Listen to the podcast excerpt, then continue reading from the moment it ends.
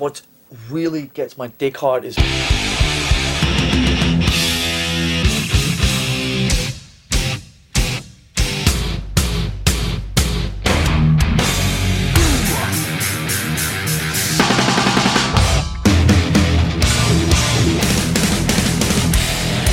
So fucking what?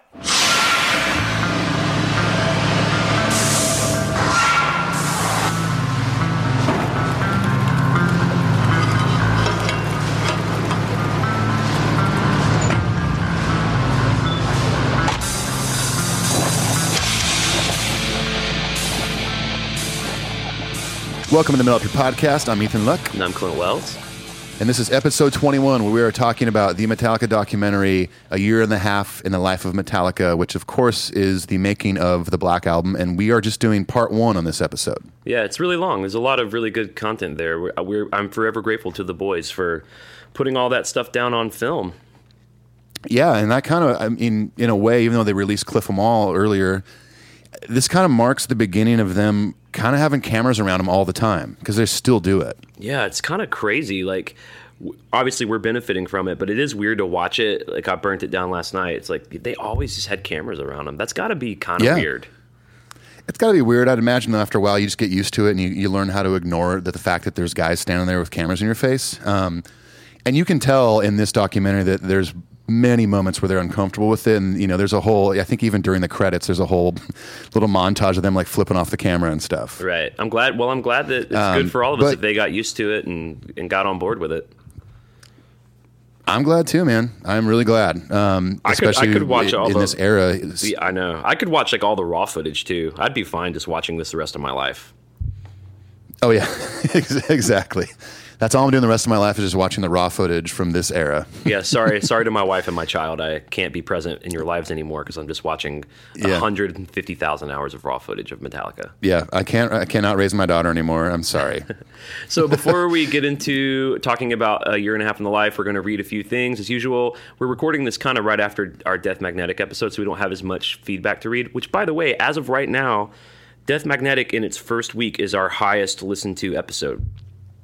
Yeah, it's our best week we've had since we started this podcast 4 months ago, which is insane. In a matter of a week, we saw this huge spike in listens.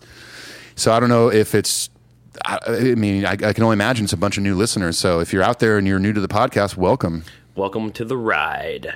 So here... Yeah, and if you're new, I was going to... Real quick before you start, I was going to say, if you are new to listening to this... I just want to give a quick little thing where you can find us on social media to get other content and see what we're doing, upcoming episodes, things like that. You can go to Instagram, it's Metal Up Your Podcast, Twitter, Metal Up Your Cast. You can email us at metalupyourpodcastshow@gmail.com. And if you feel like supporting us financially to help us with, you know, merchandise, things like that, free giveaways, it's patreon.com/metalupyourpodcast. All right. Boom. Boom. Got it done. All I heard was ka-ching, ka-ching, ka-ching.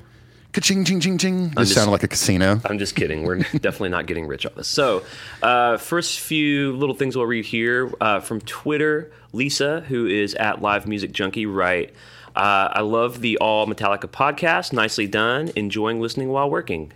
Okay. Hey, I think a lot of people listen while they're at work, which begs the question: does your employer know that you're listening to this while you're working? I'm going to say no, and that's fine with me, because I would almost compare it to when I was in high school and I was in like whatever class and I had like one of my little, you know, headphone ends. We didn't call them earbuds back then, but, you know, had one little headphone in while I'm doing like math or something, and I had like Megadeth playing or Metallica. So good on you. Damn the man. And you were listening to Metal Up Your Podcast in high school? Yeah, I was listening to our podcast. It was weird. It was a Time Machine cassette Walkman I had. Wayne LaFleur, who is at Sydney Jackie, says, I'm a lifer fan, and listening to your podcast actually helps me rediscover greatness in albums I've heard 1,000 times. Thank you. Wow. All right. Very cool. Nice. Nice. In email world, we have Joe Caps 1988 writes, another great episode. I'm glad you don't plan on ditching Torben and Dave. Which, if you hadn't heard a previous episode... Of course not. Well, we're here for you, Joe Caps, 1988. I'm also glad to hear I'm not completely alone in preferring Reload over Load, which I believe he's talking to me. I believe so. I get that it's the same sound quality and recording sessions, but I prefer more of the songs from Reload.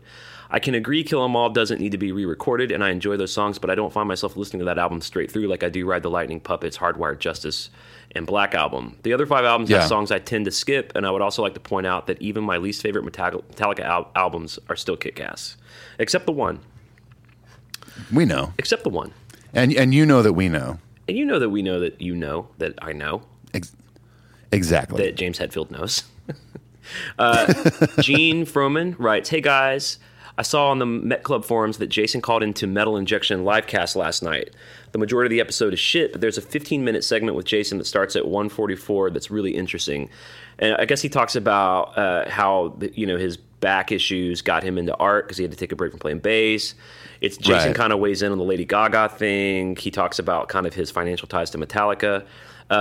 So if that interests you, which it definitely interests me, you can go to metalinjection.com and kind of see this cool new interview with Jason." Very cool. She says, "Anyhow, the Jason episode you guys did was really good, and I thought this was an interesting development to hear from him. Thanks, Gene." Yep. That's very cool. And you should check out our Jason Newstead episode anyway, because there's a nice little church giggle nugget there at the end. A little treat for you all. Oh, man. There definitely is. I actually had a friend text me yesterday, "Hey, what episode did you and Clint have the church giggles? I need to listen to that right now. I'm not having a great day." Oh, well, that's good. He wanted to hear some laughter. That's good. There's a little bit of it in the Fleming episode as well. Yeah. The last email we will read is from Steamroller Action. He's written back in. Now, this is an interesting email because it's proof of what I have long believed my purpose here is in this podcast. He says, "Hey, Clint, listening now, and I think you've accomplished your goal. I will give Load and Reload a serious listen. Actually, your discussion of Better Than You intrigued me. I'm fine with them being experimental. It's the going for the mass audience that spoiled Black Album for me. You guys should do a did they or didn't they sell out. I felt betrayed then, and they were quote-unquote dead to me, but now I'm good with the Black Album. They made 4 amazing albums. They deserved to go for the masses, and I'm not even saying it's necessarily for the money. In my humble opinion, they've always wanted to take over the world, but I still think they sold out. Anyway, thanks for doing the podcast." Yeah, that's it's interesting. And is he talking about Load and Reload selling out? He's kind of drawing parallels to Load and Reload and Black Album. I think he's mainly talking about Black Album. But this is a dude who wrote in and said that he literally has never listened to Load or Reload. So I wrote back like, "Dude, you got to at least fucking check them out." Yeah. I don't think you can make you can't make an educated decision if you've never heard them. But like, I feel I can make an educated decision on Saint Anger because I've listened to it one time. I'm about 4 ahead of you. That's it. Here's the deal, man. He's checking out these records that he wrote off because the podcast has a contagious vibe about it that's getting people fucking excited. Right. Exactly. I think what we've accomplished is we're getting people to take that journey over to the refrigerator and find that slice of pizza that they hid in the back so long ago. They didn't even know that slice was still in there, man. It was probably in the freezer. Yeah, it was in like a freezer under a bunch of like Coors Light cans or something. Exploded Coors Light cans. This exploded in the freezer like 150 years ago. That brings us to the end of our wonderful email segment. Well, that's a very cool last email for sure from Steamroller Action. Okay, you want to talk about A Year and a Half in the Life? No, I'm cool. All right, see ya. That's it, guys. See you later. To me, Year and a Half in the Life is the documentary that just keeps on giving, because I've seen it maybe 10 times and I still don't get tired of it. It's such a cool little document of the Black Album. I'm with you, yeah. Where the guys were, even like to the point of like kind of how they joke and like the clothes they're wearing, especially Bob Rock, man. Bob Rock's fashion vibes. Oh my gosh. I think you can tell throughout the documentary that they started like, sliding some Metallica merch across the table to him, because he wears like these. I think at one point James calls it a dress. Can I try that dress on when they're up in Vancouver? But he wears these just like baggy, like something like your grandma would wear. And then every once in a while you'll see him like in a Metallica shirt, and that one of those dudes were like, "Hey, can you just wear this instead?" Like, we are filming this for a documentary we do plan on releasing. So, or it would either be like the Moo vibe that James mentioned, or it would be like this really tight white turtleneck. That's right. And let's not forget his assistant, the engineer. I forget his name off the top of my head, but there's a scene where they're both in these like moo button-ups. I mean, was that just like the if you're making rock records in the early 90s, was it just moo city? I mean, I guess, I don't know. Although the engineer does make a funny joke when like Hetfield's in the room and he farts and they all kind of get out of the room because it smells so bad. He makes that joke like, when I walked in here, this shirt was white. My shirt was white, yeah. And not that it would make it a cool shirt if it was white. And I couldn't really tell. I actually paused it and tried to zoom in a few times, but I think old Bob Rock's wearing a goddamn fanny pack in some of these scenes. I wouldn't be surprised. I mean, where else are you going to keep your chapstick? Your chapstick? I don't know. This is the first thing I thought of to put in a fanny pack. Where else are you going to keep your gold platinum record for Dr. Feelgood other than that nice early 90s fanny pack? Yeah, totally. All right, so we don't really have many facts because this is a documentary of facts. So it was produced by Juliana Roberts, directed by Adam Dubin, which who knows what either of those people have ever done since then. I don't know. It was released. They've probably done a lot, but we just didn't look it up. Well, there's no need. We're not talking about them. If they can come on, they want to come on the show, they can write to us, metalupyourpodcastshow@gmail.com. It was released as a double VHS pack. Now, how about that's a little blast from the past? Well, at one point in my my VHS history, I did own this double pack. In your VHS history, yeah, which is well documented. Take a walk with me through Ethan's VHS history, if you will. Yes, it was released on November 17th, 1992, and I was too young probably to get it like as soon as it came out. I'm sure I watched it soon after that. I probably watched it in 93 or 94, but that was probably pretty exciting for those of you who were like hardcore on the ride at that time.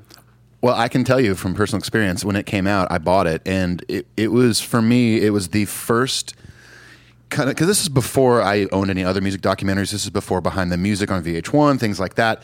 This is the first like behind the scenes of a band I love thing I ever saw. Right. So to me, it was insanely exciting just to see. And I was new to playing guitar at the time. I think at that point I'd been playing guitar for about 3 years. I knew nothing about recording, but just to see these guys that were like my heroes, like make this record that I love so much, was so exciting as a young little Metallica buck.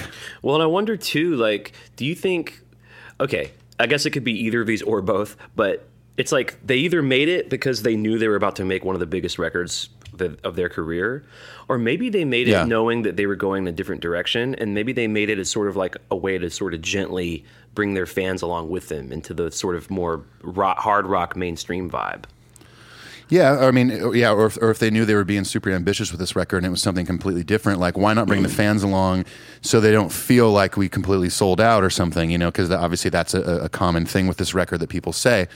So maybe it's like, hey, come with us on this journey, and you'll see kind of why we're doing this and why we're experimenting with new sounds and not a thrash record and all this stuff. And just to see all the fucking hard work that went into that record. Do you think there was any talk about pizza and flavors and slices in the fridge? Maybe. There might have been a little ketchup and mustard in there. But a little ketchup and mustard? A little ketchup and mustard. Maybe some relish. So the intro of the film, and they've kind of bookend it too, is this kind of, it does, this is one of the only moments of the doc that doesn't age well, where it's like, no, they're like smelting like steel and shit, and they're making the Metallica logo. Yeah. Is that what they're doing? I don't even know what they're doing. What is it? Yeah, it's like they're melting steel it's under the impression they have like this Metallica, like, cast that they pour the metal in. Yeah, then they like we open it up and it's like the Metallica logo. Now, I will say I would love to have a steel Metallica logo in my home, right above my bed or something. But it is creepy. It's a little cheesy. It's like the beginning of Nightmare on Elm Street, the first one, where Freddy's like making his glove in like a goddamn boiler room. Yeah, but it doesn't. You're right. It doesn't hold up. I remember watching that, thinking it was the coolest thing. Like thinking that like somebody actually did that. Like they actually melted down steel. They could have, but it doesn't really appear to be that way. You don't see the whole process. It does. I tell you what makes it kind of saves it a little bit is that the music playing over it is the My Friend in Misery, and it's pretty bitchin'. Yeah, I love that. Yeah, the first thing you hear is Jason's bass line on that. It's so cool. And then it's sort of, which I think this is a good sort of front end thing too, that kind of cuts to the midnight of the release night, where they're just showing different record stores and like kind of showing how excited people were for that record. Yeah, and I think it's mostly a lot of that footage is from the Tower Records on Sunset in L.A. Right, right. Because there's and you may not be as familiar with this as me because it was a kind of a California thing, but KNAC was like the big hard rock station when I was growing up. Okay. Pure Rock 105.5. But yeah, I remember like the DJs, a couple of DJs were down there like calling into the radio station talking about how crazy it was down there. And so it was cool to see that footage at the very beginning to kind of start the documentary off. Like this is what this documentary ends up, you know, where it ends up at, you know, like this is the product that we just worked on. So now let's go back in time and show you how we did it. I wonder if we have any listeners who were in that, who were like teenagers when that shit, you know, like, I hope that dude with like the afro. Oh yeah, you know what I'm talking about. He's talking about Wherever I May Roam. He's like, it's just about how I can't even do his voice. He has a really strange voice. About how like just, even when you die, you like live on. I'm like, I didn't know that's what that song was about. Probably Wherever I May Roam. Just the fact that it's about, you know, even after you die, you can hopefully go on. You know. I think it's just about touring. I think it's just about touring, but you made it into this like metaphysical, philosophical thing. Yeah, I love the clip of like the father and son headbanging outside of Tower Records. It does make me wonder when they're waiting in line. It does make me wonder too. Like I'm like, man, how many of these really excited people got home and are like that steamroller action guy who threw it away immediately. Yeah. Well, you do hear in the clips of the record store, you do hear people yelling out song titles because they had been playing stuff on the radio. Yeah, they're saying like The Unforgiven and Enter Sandman. I think you heard someone yell Through the Never. So I think most people were there were probably stoked on it, but I mean, I'm sure plenty of people in line that got in there, put the cassette in their car when they drove down Sunset Boulevard and were like, "What the fuck is this?" And then had to immediately go find a steamroller. Yeah, because that's what you do when you don't like a record. I'm still looking for a steamroller to borrow for Saint Anger. Yeah, it's only like $3,000 a day to rent one. No big deal. I'd be worth it. Maybe. So the first kind of so then yeah, you're right. Like they kind of show the excitement, the pandemonium for this new Met record. Yeah, and then they sort of start you. Then you're in 101 Studios, kind of bird's eye view or fly on the wall, whatever that saying is, and. And they're showing you how they pieced together Enter Sandman. I like how they kind of came out of the gate with arguably, you know, the biggest song on the record and then maybe even the biggest song of their career. Yeah, for sure. Yeah, and I love that, you know, Kirk talks about coming up with that riff a little bit. And yeah, just cool to see like different variations of things in it. Like it's, you know, there wasn't anything that was drastically different than what they showed, but like even Kirk's little lead going into the second verse, when they first show him tracking that, it's a little different from what ended up on the record. Right, because here's one of the new things that they did in this record that Bob brought to the table, which if you heard our Black Album episode, you've heard us gush all about this. We love Bob Rock. We love what he did with his first three records with the band we really love. But he had them all track the drums together in the room, where the drums were going to the master tape, but everything else the guys were doing was going to get thrown away and overdubbed later. But it does bring kind of a live band feeling to that record that I do think is missing in the Justice record. I agree. Yeah, I totally agree. And you get to see Jason's sweet glasses that are still very 80s looking. It's so cute though, with his like super like punk metal hair. Yeah, and then he also has that like old guy guitar strap on his bass with like it's all he looks like a huge piece of like wool. Yeah, yeah. You ever notice that? What's that for? What is that? It's for comfort. I mean, maybe he was having. I'm serious. I've never owned one, but you'll see like it's like old. It's like something you see on the Rigs of Dad account on Instagram. Like some guy with a huge like wool padded guitar strap, and it's just like over the shoulder. I think it's just to prevent, you know, shoulder damage or something. So who knows? Maybe Jason was having some pain already in his shoulder back then, but he was also sitting down wearing it, which is weird. So yeah, it's kind of weird. Here's an interesting thing. Speaking of like studio stuff and being musicians, if this is going to bore you guys, maybe just tune out for a few minutes. But it's very fascinating that James in the early '90s was cutting his vocals without headphones in the live room with big ass monitors pointed at him, and what they did was.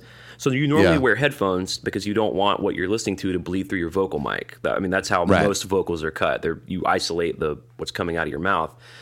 But they do this really neat thing where they you can see it in A Year and a Half in the Life, where they have these two big-ass monitors really close to them, but they have them set – the engineers have set them in such a way that they phase out. So none of the sound goes into the microphone because of the way they position them. From an engineering standpoint, that still kind of blows my mind. It's amazing. They can do that. There's like a couple clips where he has headphones on, but I mean, for the majority of it, he's not doing that. And also Bob Rock can talk to him from the control room through those speakers. And I mean, I get it, man. Like I actually did that on, I did a bit of that when I recorded my last EP at Paul Moak's studio. I've read numerous things that Bono does that when he records U2 records. And you know, I think it's just a matter of him wanting to get in that zone, like feel like he's doing it live, like with the band there, and just has that crank so he can, you know, get in the mood to sing what ended up on the Black Album.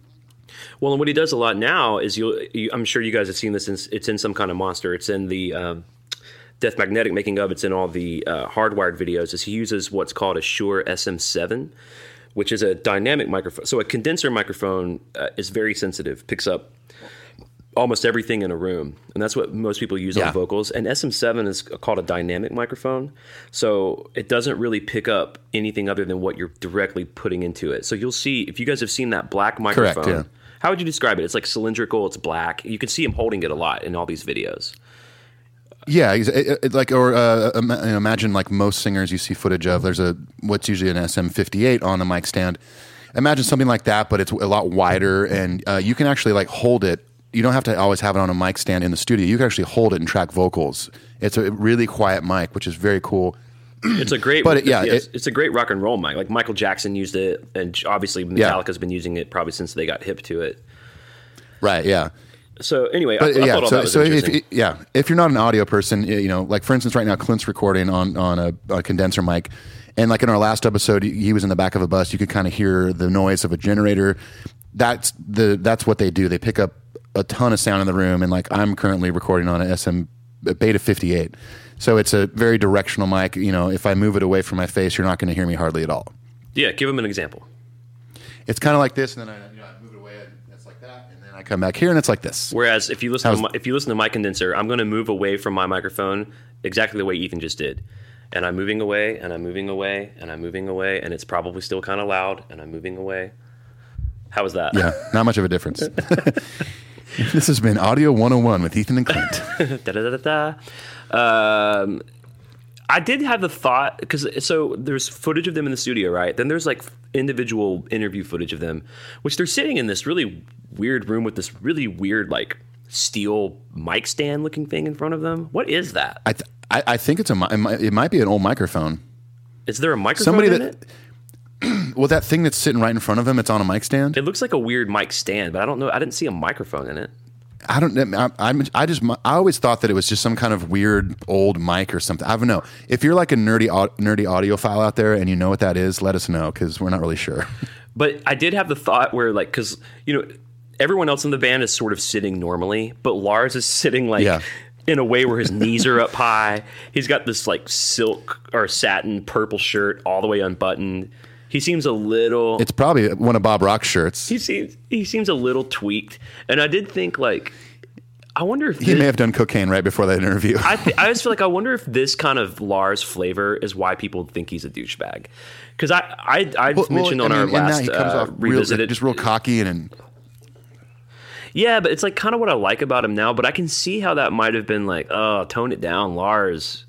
He's flipping his hair around and stuff. It's pretty funny, dude. It is hilarious. And then when they get to James, like in this first little portion of the interview, he starts talking about sort of how after Justice, which was arguably one of their more complicated records, at least until Death Magnetic, they just wanted to start writing more direct, simpler songs. They wanted their songs to have more muscle and power. Kind of flexing a muscle, less of like long, intricate stuff and more like the grooves, the riffs, the tone. Yeah. It doesn't sound at all like he's saying we're trying to sell out. It sounds like he's following his path as an artist. That's my makeup. Yeah, I totally agree. It doesn't sound like they're selling out at all. To me, it sounds like he made a huge evolvement in his songwriting from Justice to the Black Album. Right. You know, maybe influenced by what he was listening to at the time, but I mean, this is where I think he became like a legit like songwriter. I mean, the early stuff still had amazing parts and amazing choruses and stuff, but I mean, the stuff on the Black Album, I mean, it's amazingly well written, especially tracks like The Unforgiven. Yeah, I agree. It's funny too to see them kind of joking with each other too. Like At one point, Bob says something like, "All right, let's do it again with a little more peppery, a little more weight." And Lars says, "If you want weight, I'm your fucking guy." And James says, "Yeah, he'll make you wait forever." I'm like, that's pretty. I love that in that scene. Lars tries to be so cool, like, "If you want weight, I'm your fucking guy." And it was just kind of quiet for a second before James chimed in. That's a great little joke. Totally. I love when Bob Rock's in his white turtleneck playing the Rickenbacker. Well, he's talking about like the shit he's done, but he's naming all these kind of obscure like Canadian bands, and he's like, we did the Subhumans, which was cool. Yeah, that was the first band he was talking about with the guys like, was Shithead in that band? Yeah, and he's like, yeah, we did that song. Let's go to fucking Hawaii. Which, dude, I wish I wrote a song called "Let's Go to Fucking Hawaii." Well, we can still do it. That's true. Actually, we should write a song called "Let's Go to Fucking New Jersey." Let's go to fucking Poland, New Jersey.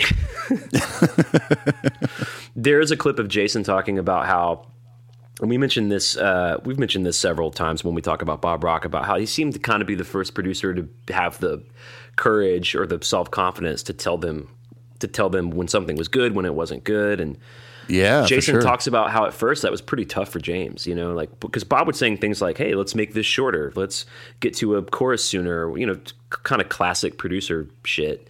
Yeah. And how at first James kind of resisted it, but Jason goes on to say that, you know, even though it rubbed James, when they tried the idea, it usually made the song better.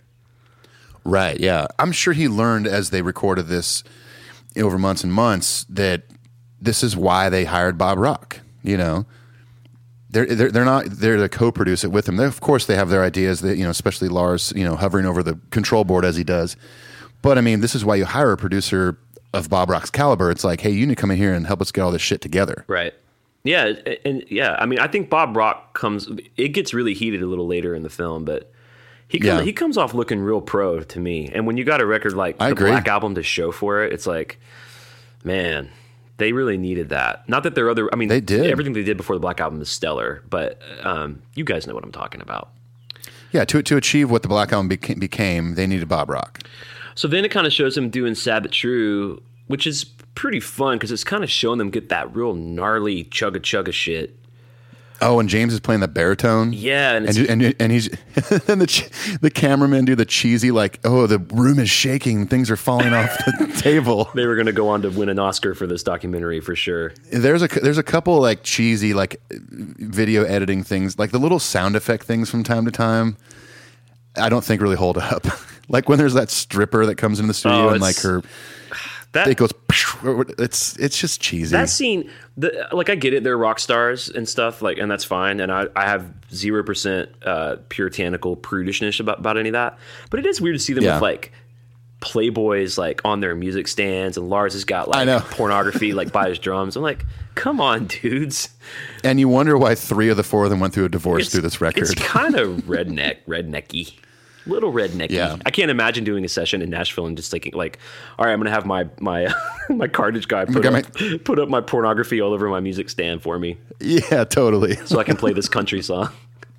Exactly. So then we move on to Unforgiven, which is kind of a treat to see. They show a lot of Unforgiven throughout the whole thing, but they start really showing the sort of nuts and bolts of it. Yeah. And they show that argument where it's sort of that classic scene where James is like, Lars wants him to sing the new blood joins this earth, but he wants to take a break from it because his voice is tired. And Lars is like, just sing. It's just one verse and one chorus. And James famously says, I think Bob Rock's kind of trying to get him to do it too. Yeah. Well, they're like, come on. It's kind of like, all right, just sing the fucking song. Yeah, I love James's response, though. Yeah, if you want someone to sing it, sing it yourself. And then Lars goes, if you needed me to do like a drum fill to figure out a lyric, I would do it for you. And James goes, yeah, well, that's never going to happen. Yeah. And then I love when James also says, he goes, I think he says something like that. Like, if you had one of your arms was cut off, I wouldn't ask you to do a drum roll. Right. I love how much shit they give each other in this documentary. It's really, especially the James, Lars, Bob Rock kind of thing. Yeah, it's because it's kind of pre them being worldwide superstars, which is going to change anybody. Yeah. It's going to change any relationship. It's going to change the way anyone relates to each other. So it's a little more chummy, you know? Oh, yeah. They're definitely kind of ribbing each other more than I've seen since then. Totally. I did think it was interesting that Jason seems to be playing this like acoustic bass on The Unforgiven. Yeah, I don't know if it made it to the master, but yeah, it could have been just for the scratch tracks while Lars was tracking drums or something. But I mean, you know, maybe they ran that thing direct into something and it just had this cool tone for what they were looking for. It sounds good. Yeah, it totally sounds good. We talked about Jason a lot and Rob and all that stuff, and we're going to continue talking about it forever. But it's nice seeing like, man, Jason's kicking ass in the studio, dude. Oh yeah, for sure. I love all his and little it's just, moments. You know, it's totally, and you know, it's really cool to see like his involvement and like him being there so much, like in comparison to what we know about Justice. You know, it was like, I'm sure at some point Bob Rock was like, hey, this is your bass player, embrace it, and he's a really good musician. Let's really channel that and get that low end back into Metallica that you need, you know?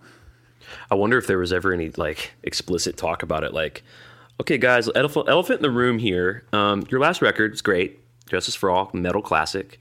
Let's put bass guitar on the new one, though. What do you guys think? I'm just spitballing here, but let's actually record bass guitar for this one and put it in the mix. Yeah. Then they do play a lot of cool different guitars that you're not used to. I mean, they have their normal Explorers and like the Jacksons and this and that, but there's so many cool guitars they pick up. And we talk about the baritone, you know, the acoustic bass. There's one where Kirk's playing like a big hollow body Gibson. Yep. I mean, James plays a Gretsch on, I think it's for Nothing Else Matters. Nothing Else Matters. It's a White Falcon. Stuff like that is so cool. Here's this like thrash metal band making some new sound for them, and they're playing these guitars you wouldn't even be caught dead with. I know in metal. Yeah, one of the things I love about all the videos we get to see and stuff is like those guys really love. They love playing guitar. Like they love guitars. They collect cool guitars. They've kind of got their metal looking guitars for their image and stuff, but they have a bunch of cool guitars. And you know, even in the one video, Kirk's playing a fucking Strat, which is kind of weird. He did that for a long time. There's a lot of footage. I mean, fucking Iron Maiden play Stratocasters. Yeah, that's true. You know, true. I mean, there's a mini humbucker installed in there, and it's not just like a Stevie Ray Vaughan tone with It's not just playing like a little measly single coil. Yeah, exactly. They showed the video for Unforgiven, which we're going to talk about all the videos on a subsequent podcast. Yeah. I like the Unforgiven video a lot. That's the only thing when I rewatch this documentary that I kind of just skip through because I've seen those videos so many times and it's kind of like, okay, this is nothing new, kind of thing. I did it too. Let's see. After that, is that when they have the kids come in? When do they have the Make-A-Wish stuff? Yeah, which is really cool. Like some kid who had cancer was a huge Metallica fan, came in with his family, and they like played four. That was really cool. They played Four Horsemen with him and stuff. I know, it's so cool. I mean, I don't know, what ended up happening to that kid, if he beat cancer or not, but I mean, what a cool thing to do. Like, especially like when that record came out, like I got to go in there and like hang with Metallica while they were making the Black Album. And like his wish was to do that and hang out with those guys, and they honored it, which is awesome. And I love what Jason says. He was like, I'd like to think that, we gave him a little something extra, worth fighting for to get through this. Yeah, and he he wraps it up by saying, it was a good day. I mean, yeah, that's great, man. It's so cool that they make time for that kind of stuff. Yeah. Another of the many reasons why they've always been a great, fan-friendly band. Yeah. Now, Clint and I have not been invited to the studio yet, and we're trying to do that, but Make-A-Wish Foundation won't return our emails. Yeah, I mean, I'm currently actively trying to get cancer just so I can maybe hopefully get in there one. My gosh. Okay. Sorry. I hope lightning doesn't strike your house. I hope it does. Then maybe I can get a Make-A-Wish Foundation and go see the band. Oh, there you go. Severe thunderstorm warning in Nashville, Tennessee. Yeah, Clint Wells is struck by lightning. Lightning struck Metallica. Me and burned my butt off. So Make-A-Wish is honored. If that happened to you, you could literally say, "I rode the lightning." Oh, I rode the lightning just to come meet you, dudes. Yeah, they're like, what are you talking about? I'm like, no, I literally. We mentioned this on the Black Album episode, but there is a section here where James actually explicitly talks about how they wanted to work more on singing, actually performing a vocal rather than his kind of barky, metal-y thing. Right. Which I like. I mean, it paid off in rich dividends, I believe, to have him. And you can see it, dude. When I don't remember what song they're cutting, but I think they're doing Unforgiven. And Bob's like, nope, do it again. We need a better Unforgiven. And you can see Bob saying, all right. We're going to double that, and they're all doing it to tape. It's cool to see. I'm glad they got those little moments of Bob working that way. Yeah, for sure. And he even, you know, like James is trying obviously like a much softer, you know, vocal tone in his voice. And then Bob Rock will occasionally be like, you know, just give us a little more Hetfield on the end of that. Yeah. A little more of that growl. Yeah. A little more. When he does, Woman. Because did Bob Rock do The Cult?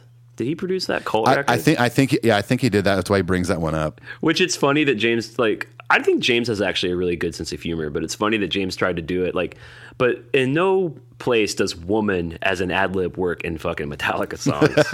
Exit light, woman. We'll just stick with the Hetfield "yeahs" and his little how he ends phrases. I'm cool with what he's been doing. Yeah, but your luck runs out, ta. Woman. But your luck runs out, woman.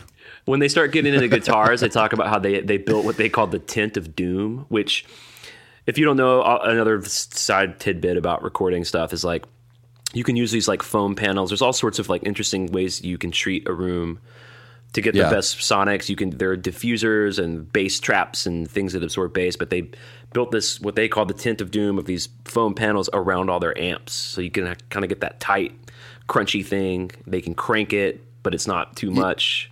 Yep. Oh, it's cool. Yeah, you're not getting any of that guitar sound like bouncing off walls and stuff like that, and coming back into the microphone and causing audio issues that you know aren't intending to get. How about old James Hetfield's dad being in the studio while they're doing Enter Sandman overdubs? That was he. I love his little like bolo tie and stuff. Totally, like, total Texas. But it was cool. Yeah, you know, it was really cool to hear his thoughts on like what he was working on at the time, and you know it it's just such a dad thing. He's like, you know, I think he's turned into a fine guitar player. Yeah, he's doing pretty good. Yeah, he's like, yeah, he's pretty good in there. Yeah, which maybe for James was a huge compliment. I don't know. I mean, I'm sure it meant a lot to James. I mean, I know him and his dad. I don't know them, but I know from what I've read that, you know, there was a lot of tension growing up with them and having to do with his mom and the Christian Science shit. But it is cool that like his dad was in the room for them recording one of their biggest songs. Yeah, totally. Well, and you know, I'm sure his dad like wasn't necessarily like into the music and stuff like that, but he had to, you know.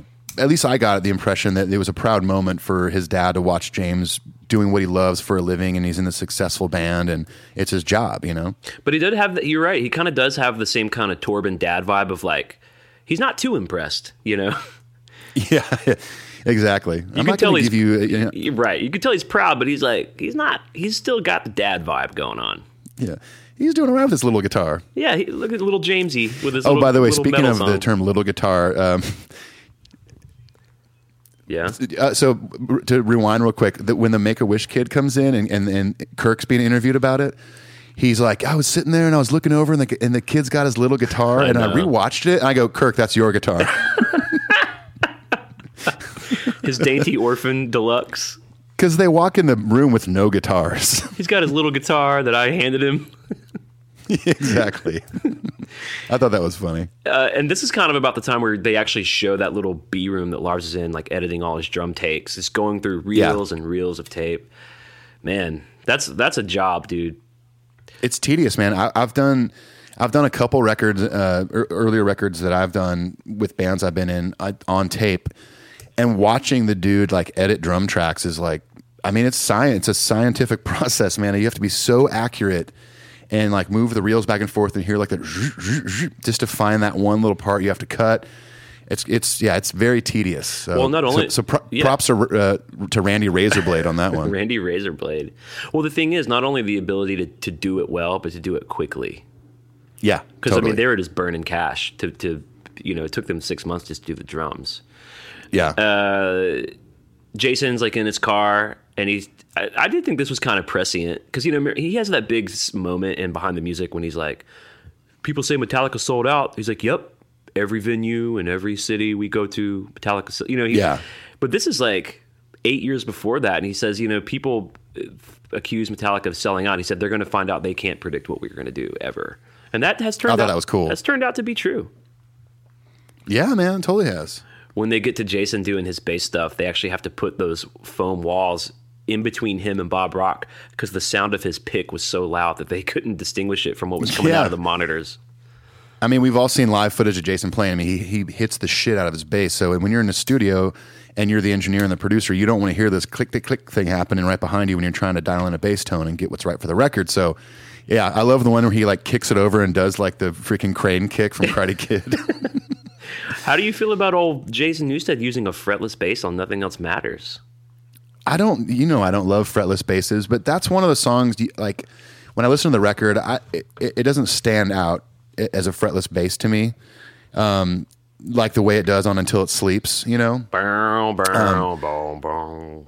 Yeah, I've never liked that sound personally, but it doesn't bug me on Nothing Else Matters because I can't really, in the mix of it, I can't really tell like, oh, that's totally a fretless bass. Yeah, it's true. I actually didn't know it was a fretless bass till I saw this. Yeah. Kind of the same way you didn't know that it was James playing that solo till you saw the Nothing Else Matters video. Yeah, when that video came out, I was like, oh my gosh, James Hetfield can solo. He's pretty good too on that old guitar. Yeah, on that little guitar. I do like when they're like doing Nothing Else Matters. Obviously, it's like a big, beautiful ballad, one of their best songs ever. And I guess they're like worried about it. And Bob's like, yeah, because the guys in Anthrax and Megadeth would tease them too much if it was, you know, melodic. I love that part. That's another great thing about Bob Rock, man. He like doesn't give a shit. He just said, he says how it is, man, and that's what the band needed. He's just total, and they still need it. But yeah, he's just total Papa Bear in that shit. Oh yeah.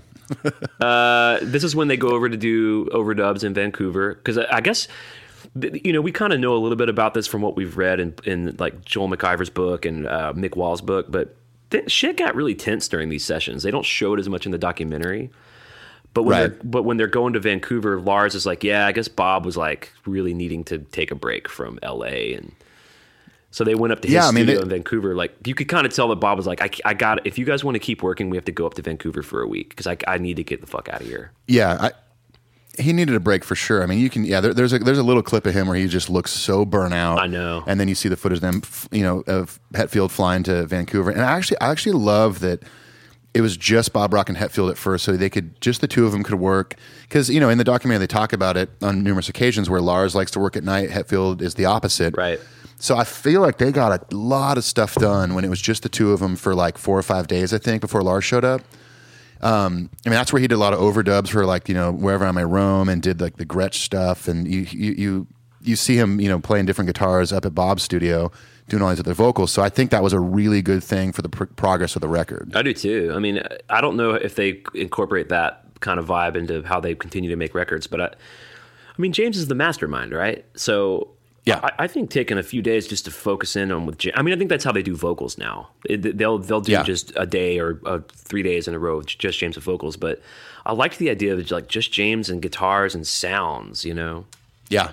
And I think it was in Vancouver where was it Vancouver or did they go back to 101 where they, you know, Bob brought that big ass percussion table for Lars, and he I think that might've been back in LA, but he can't even describe accurately what any of that shit's called. He's like, there were like there's like these wood things you bang on it and this little thing that you shake, and they're like, damn, Lars.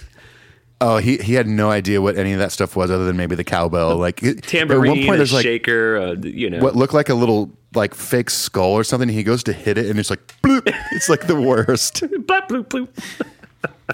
Oh my gosh, that was so funny in that scene. I love when they're in Vancouver and Hetfield's overdubbing the cocking of a shotgun. Oh yeah, what was that? What tune was that for? The God That Failed. What was tune was that for?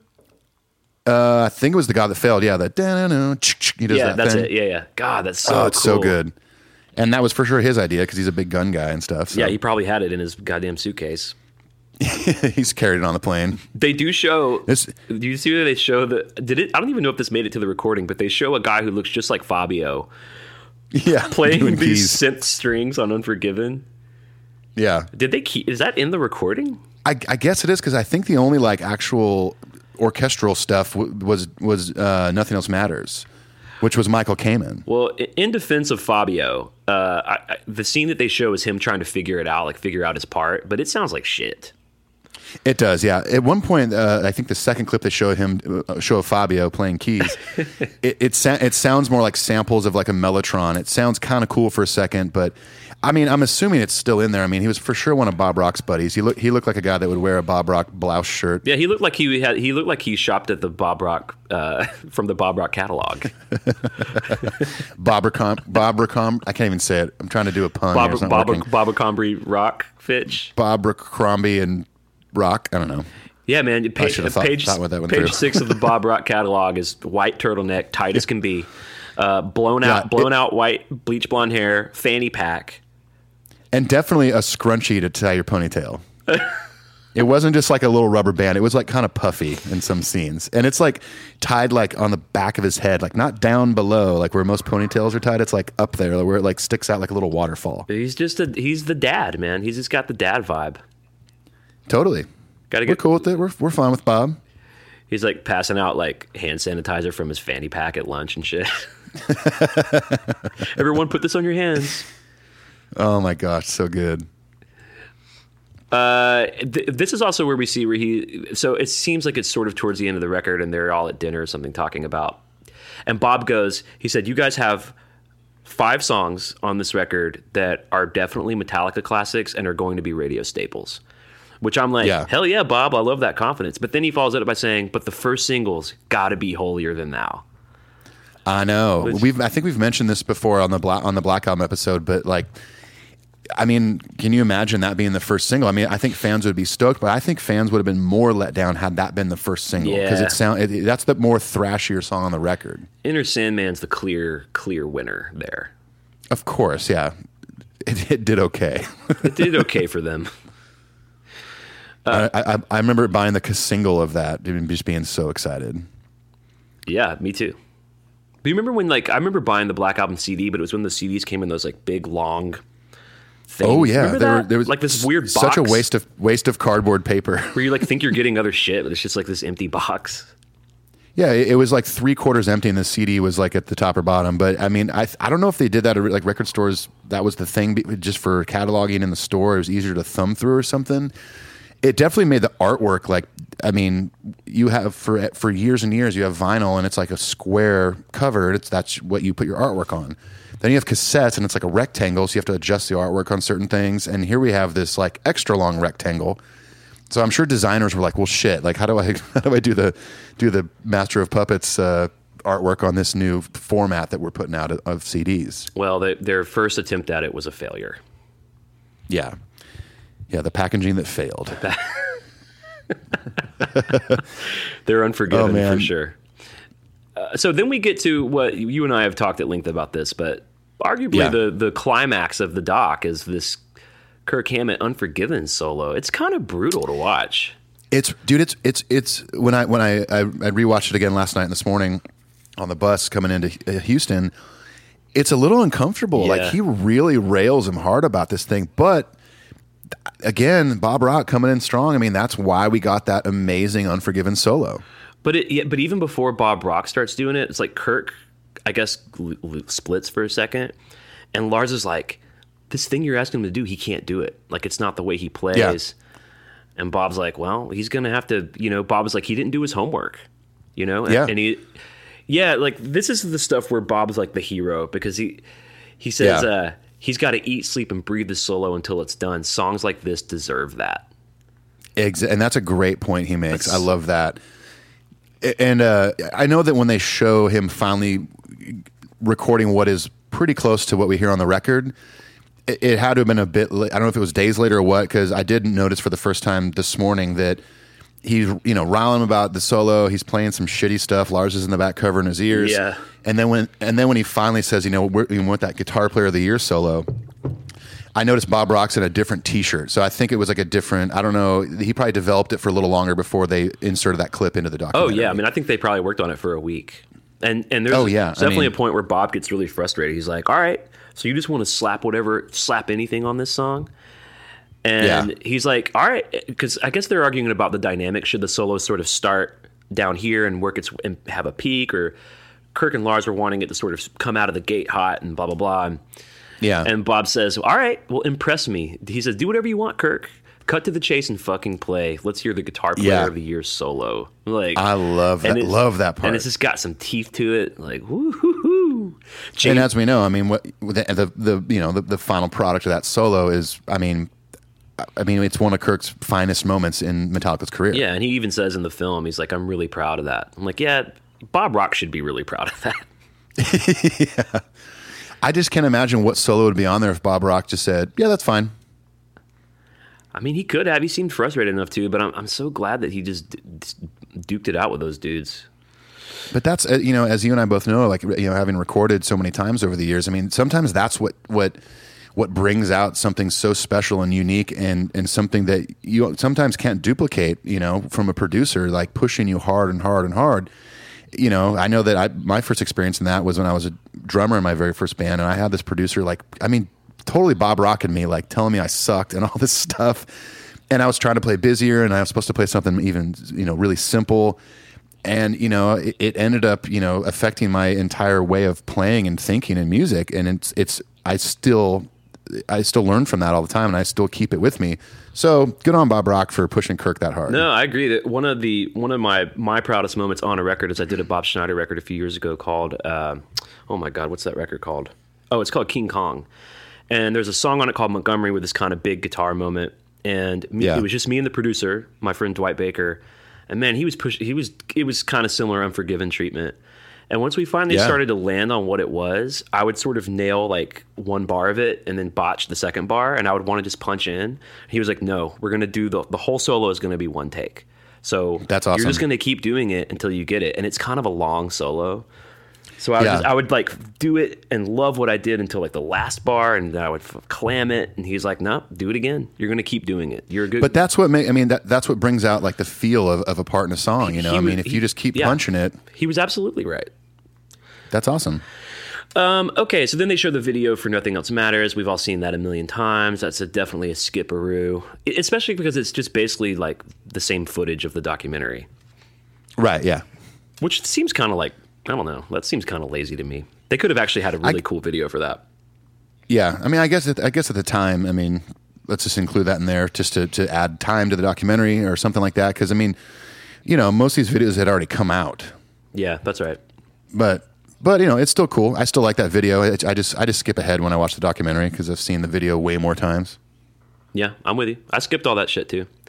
Then they show them mixing it at A&M Studios. This is when Bob infamously refers to Sad But True as the Kashmir of the 90s. Yeah.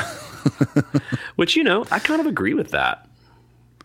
I mean, it kind of is. I mean, yeah, it's a good, like, slow tempo groovy heavy song like Kashmir is. And back to the Bob Rock fashion catalog, in this scene he's wearing a leather baseball cap.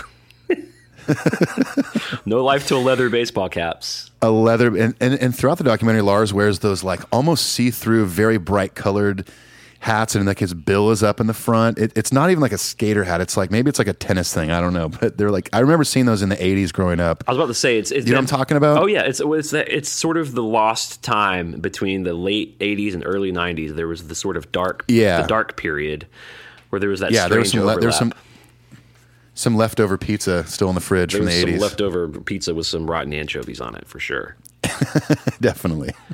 All right, then they show the mastering of the record, which mastering is basically when, so the record is mixed. They've gotten everything that they want to sound the way it sounds.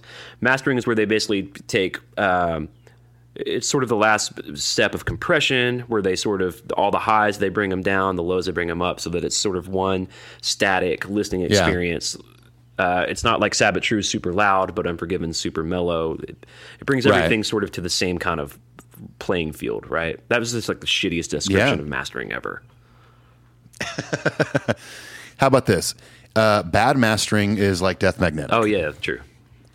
Good mastering is like the Black Album. Yeah.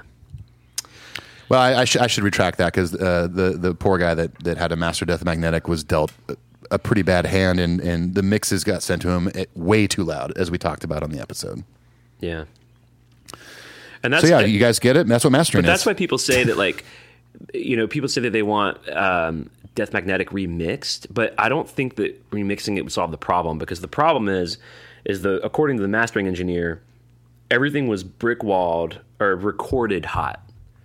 Yeah. So if if what you got down on tape, the direct signal is hot like that, there's no fixing that in a remix. Yeah. But they, you know, they've done a remaster for that on iTunes, and like it sounds much better. And we've talked about it in the past. The unmastered versions from Guitar Hero sound better and this and that. It's just, you know, hey man, it's just what do you like on top of your pizza? Yeah. I'm cool with just like a cheese pizza. No mastering, and just turn it up louder in my car, and it sounds fucking awesome. Yeah. And I kind of like a little bit of ketchup and mustard on my pizza, so. That's totally fine. Yeah, no big deal. And gross. They did that kind of cool listening party at Madison Square Garden where they gave out like 20,000 tickets, and they just played the record. Yeah. And they were there, and I love when they show the dudes in line, and the guy's like, you know, it sucks that, like, we're here to listen to the record, and the band's not even going to play, and the guy over his shoulder goes, it's free. The tickets were free. Yeah, I know. What a voice of reason. I'm so glad they caught that. I know. And, you and I both, if they did something like this in Nashville, we would totally go. Of course, if they were there, we would be like, yeah, it'd be cool if they played. But, fuck, free tickets to go hear the new Metallica record with 19,000 other people? Yeah, it's great. Oh man, I thought that was awesome. Yeah, it was a cool idea. And I think they mentioned in the documentary, or it's like a clip of Tabitha Soren from MTV News saying at the time it was, maybe still to this day, one of the biggest, you know, listening parties ever. Because most of the time it's in like, you know, a record executive's office, you know, in the top floor, and there's like 10 people in there. I didn't hear anything you said after Tabitha Soren. Did my audio cut out? No, I just used to have a big. Oh, crush. Just because she. Oh, I used to have a big crush on Tabitha Soren. She's a total babe. She's like a total great early 90s babe. Oh, yeah, totally. Yeah, there was a couple of the MTV News girls that were crush-worthy for sure. What was the other girl? Kennedy. The blonde girl? Kennedy? Remember Kennedy? No, it's after that. I remember Kennedy, yeah. I mean, you got, you know, there's also Downtown Julie Brown back in the day. She was a babe. Yeah. Adam Curry was a babe. Kurt Loder was a total babe. Oh, Kurt Loder. He was kind of like a good looking old man, you know. He was just, this is getting weird, by the way. He was just like such a serious like journalist on MTV News. Like, come on, Kurt. He was. He was the dude that ended up reporting the news of Kurt Cobain, yeah, quote unquote, killing himself. Oh, you put it in quotes, huh? I had to, because, you know, we'll have to start a Nirvana podcast to talk about that. So they end the documentary. They show the sort of the manufacturing plant where how they kind of make the vinyl, which is actually pretty interesting. It's cool that they included that. And then they play. I love that stuff. Yeah. Then they play the Enter Sandman video, which I skipped because I've seen it a million fucking times. Oh yeah. And then it kind of shows them doing Last Caress, like having fun together. Yeah, which is cool. And like Kirk and Jason are singing it and stuff. And yeah, no, I thought that was great. It looked like they were just goofing around because Lars is around the mic doing, and all of a sudden he's like, "Oh, I should go back to the drums," and runs back there and, you know, kicks into the song. But yeah, that was a cool moment to see. Like, you know, I'm not sure where in the timeline of the recording process that was actually recorded, but it was cool to see them having a good time, because there's so many, you know, parts in the documentary where they're all at conflict and, like, you know, at each other's throats here and there. So it was cool to see them all just having a good time. I believe that part of it was recorded in 2011. I think you're right. When Jason came back and grew his hair out, and they all grew their hair out, and yeah, Kirk had his little guitar. His little guitar to get that fanny pack for Bob. Oh, yeah. What are the chances Bob's going to produce another Metallica record? What do you think? I don't know, man. Fiddleman crushed it on Hardwired, dude. So I don't know. Maybe a co-production thing?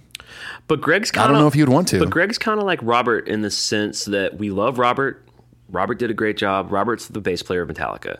But if Jason came back, it'd be bye-bye-bye, Robert. Bye-bye. See ya. Bye-bye. Agreed. Yeah, it's probably the same for Fiddleman, too. I personally would love to hear a Bob Rock production with Metallica again. I mean, Saint Anger aside, I mean, like, Black Album, Load, and Reload sonically sound fucking great. Yeah, they do, man. We did it. We talked about this whole film. Congratulations, Clint. Congratulations, Ethan. We're gonna. You know, it is fun talking about stuff like this as opposed to an album or a member. Like when we did the Through the Never episode, it's just fun to kind of go through the timeline of these things, rewatch them, and, you know, and often pick up on things that you forgot about. Yeah, I mean, I have Bob Rock's white turtleneck just sort of blazed into my consciousness now. I'm gonna start dressing like him. What do you think about that? What do our fans think about that? Well, should Ethan and I start dressing like 1992 Bob Rock? Because we'll do it. I'm on the fence still, but I'm not. You know, good. I don't know. I'll say this: I'll try anything twice. Except Saint Anger, you won't try that twice. Oh, I'm gonna have to when we do that episode. I'm gonna have to try it a few times. Speaking of the next episode, so we're gonna do next week. We're gonna do part two. We're gonna just keep this party rolling. Yeah, this is we'll do the sequel next week. Do the part two, which goes into the whole touring cycle of the Black Album. Jason hoarding sandwiches to take back to the hotel room, things like that. Yeah, I can't wait. And then we're going to top it all off. It's kind of like becoming the month of Bob Rock, because then we're going to do our Bob Rock episode. Yeah, this is Bob Rock month, apparently. This is a new thing. We just started right now. So hey, Clint, happy Bob Rock month. Happy Bob Rock month. Happy fanny pack guy month thing. For those Australian listeners tuning in, that's also called a bum bag. A bum bag. Fanny means something else. I learned this the hard way. I with my old band, we were doing like an interview in front of like fans, and something came up, and I mentioned the word fanny pack, and everyone just started cracking up, and I was like, wow, I didn't think it was that funny. And I said it a few times, got laughs every time, and then afterwards, some fan came up to me and like, do you know what fanny means down here? I was like, no. And they go, it means vagina. And I was like, oh. So I was saying vagina pack the whole time. Yeah, that's very different than our vernacular for that, for sure. Yes, very different than the US version. So for you Australians out there, bum bag it is. I'm gonna get a vagina pack too, though. I'm cool with that. All right, let's say goodbye. Thanks for listening to the show. We appreciate each and every one of you. If you can take the time to go leave us an iTunes review, it means a lot, and we're gonna send you some free shit if you do. Metal Up Your Podcast Show at gmail.com is our email address, and the best way to get in touch with us. We read 10 of those emails every episode. Even if we don't read yours on the episode, we're going to respond to it more than likely, and then we're on all the other bullshit too. Correct. Yep, all the other bullshit. You can find us on bullshit. Just look up bullshit.com. Go to bullshit.bullshit.org, and we'll it's actually, I changed it to .gov. Yeah, we got the state to sponsor it. So bullshit.bullshit, and send us a bullshit, and we'll hopefully get back to you with bullshit. It's I can't top that outro, Clint. All right, everyone, thanks for listening. See you next week. Thanks for listening. Peace. If